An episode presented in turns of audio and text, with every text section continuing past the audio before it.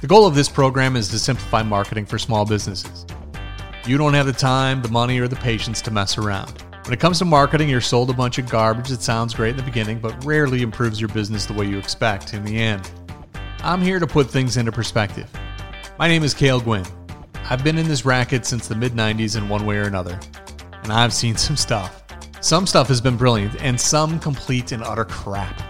I'll bring my expertise and my experiences to you in small doses that are easy to absorb and apply. We'll discuss marketing strategy, project management, branding, digital, social media, websites, and getting good rankings in Google, inbound and outbound marketing, traditional marketing, and whatever else you want. I'll tell some fun stories, interview some amazing experts, provide easy to execute how to's, and answer your questions. All here on Totally Hyped. One particular problem in the marketing industry is the confusion between marketing and advertising. It sounds funny, and I'm deliberately making fun of people when I say this, but people calling themselves marketers typically can't articulate the difference between marketing and advertising. In fact, we're all guilty of using the terms interchangeably, but there's a huge difference between marketing and advertising. So let me start with this. Here's the difference between marketing and advertising. Marketing is the understanding of a marketplace and the resulting strategy involving the four P's product, also services, price, place, promotion. Advertising is the part of the promotional execution of a marketing strategy. It involves market knowledge and branding elements defined in the marketing strategy to promote your product or service. You might be wondering why this matters the difference between marketing and advertising. It matters because when you buy marketing services, you should know what you're buying. Knowing this difference can improve your odds of success dramatically. Here's the real difference. The problem in understanding the difference is exacerbated because companies that call themselves marketing companies sell services completely out of order. They're typically selling mostly advertising without any real marketing effort at all. Think of what you're sold Google rankings, social media, radio, TV, print. They're all forms of advertising, not marketing. Marketing would tell you which mediums, tactics, and approaches you should use and how to use them. Good marketing firms may already have a handle on a particular market, and then they seek out companies within those markets. Most of what you're sold as a small business, though, comes from companies with no real market knowledge at all. What they do have is some experience in advertising tactics like SEO or social media, digital, or what have you. In fairness, small businesses in particular rarely want to spend the money on a real marketing plan. They're much more willing to buy the advertising. It's immediate, it's right now. It's far more tangible than marketing, and Marketing feels expensive because it results primarily in a plan and not the execution of the plan. The water gets even muddier because companies now split digital and traditional marketing, which is also a complete fail in the understanding department. More on that in another episode. Regardless of how services are sold to you, you'll help yourself to know that SEO, social media, pay per click, video, print, TV, and radio, and every other thing that you're being sold are advertising channels and tactics that when properly done, are actually born from the marketing plan. You don't start there. Small businesses are fairly confident that they know their marketplace as well as anyone and want to develop their brand on their own. If you're in business long enough, there's a good chance you'll eventually get it right. Besides, doing something is better than doing nothing, right? I'm a firm believer in empirical knowledge, but having been involved in a number of market research projects, I can tell you that they're far from perfect, and the differences between winning and losing with even the best market research comes from knowing how to use it. And therein lies the rub. Don't get me wrong, there are a lot of excellent firms out there that do excellent work, but finding a firm that gets great data and knows how to use it is far more challenging.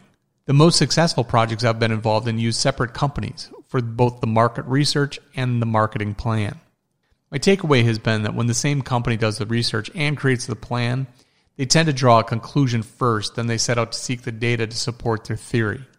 In other words, if the same company does the research that provides the service, there's a high likely the research will find that you'll need the exact same services that that company offers. It's a crime. At the end of the day, good market research will identify and help you understand your customers, where they are, what they want from what you offer, any gaps in service or supply in the marketplace, demand for your product or service, segments, trends. They'll help you understand your competitors, who they are, what they're good at, what they're not good at, what their pricing is like, what their positioning is. It'll help you understand who the suppliers are in the industry. the economic conditions uh, within the industry, and trends and regulations that will impact uh, selling your products and services. That's a lot, but you need to understand it. A good marketing plan rooted in solid marketplace understanding will help you create elements like messaging, tone, imaging. They'll all be set to exploit opportunities, identify challenges, and work within your strengths and limitations, and most importantly, within your budget. All of that advertising and promotion of your business will use that information to position you in front of prospects and customers in a way that's more likely to convert them to a new customer or a better customer. I'll do future episodes on how to get good market research and good interpretations of that good market research. But for now, let's assume one of two things. You either A, have done and understand market research, B, you're like most small businesses and you'll move forward with your guts understanding of the marketplace. In either scenario, let's assume that the info you're acting on is good. It's time to put yourself out there. It's time for advertising. Since this episode is about the difference between marketing and advertising, I want to clear up one more thing. By today's standards, there are a number of other confusing buzzwords like social media marketing, digital marketing, traditional marketing, inbound marketing, outbound marketing. Most of this terminology started between 2009 and 2012. In my opinion, and it is my opinion, it primarily started because it was at the tail end of the Great Recession, and everyone who lost their jobs started fragmenting the marketing landscape by becoming a social media expert, or an inbound marketing guru, or a WordPress website developer. The confusion started because it worked. It was something that companies who could still afford marketing services were eating up.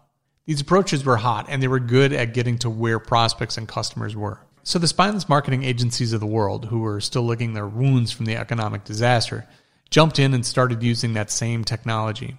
While it created a ton of confusion that still exists today, you can blame us, the marketing industry, because it worked and it kept the lights on. I will argue with anyone at length and in a very loud manner that these are not new marketing disciplines or techniques. These are new tools that we can use while executing our marketing strategy. Simply put, these platforms are new additions to the tools we use to advertise just like print, radio, or TV back in the day.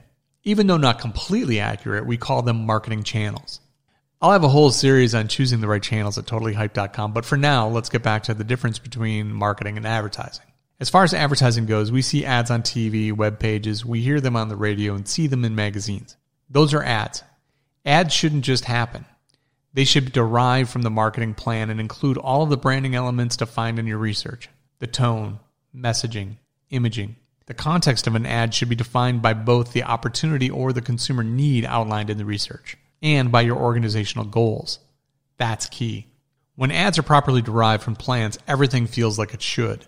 The ad feels like the company, product, or service, and when a consumer engages with the company, it also matches. That's when things are done well. Think of McDonald's commercials. In the course of the day, you hear and see their ads all over the place. They may each have a different focus, but they feel the same. They look the same. And when you stop by a McDonald's, it feels the same there too. That's good marketing. To me, the best reason for a small business to do market research is to make everything match. Sure, you can advertise without all the market research, but expect to pay for and spend time on a learning curve. The bottom line is marketing and advertising are better when they work together. To make your ads more likely to succeed, you need to understand your marketplace. You'll also need to understand how to apply the knowledge of your marketplace to create effective ads. That's it in a nutshell. We'll get into more detail on more specific topics as we go. Thanks for listening. Visit totallyhyped.com for a categorized listing of all episodes.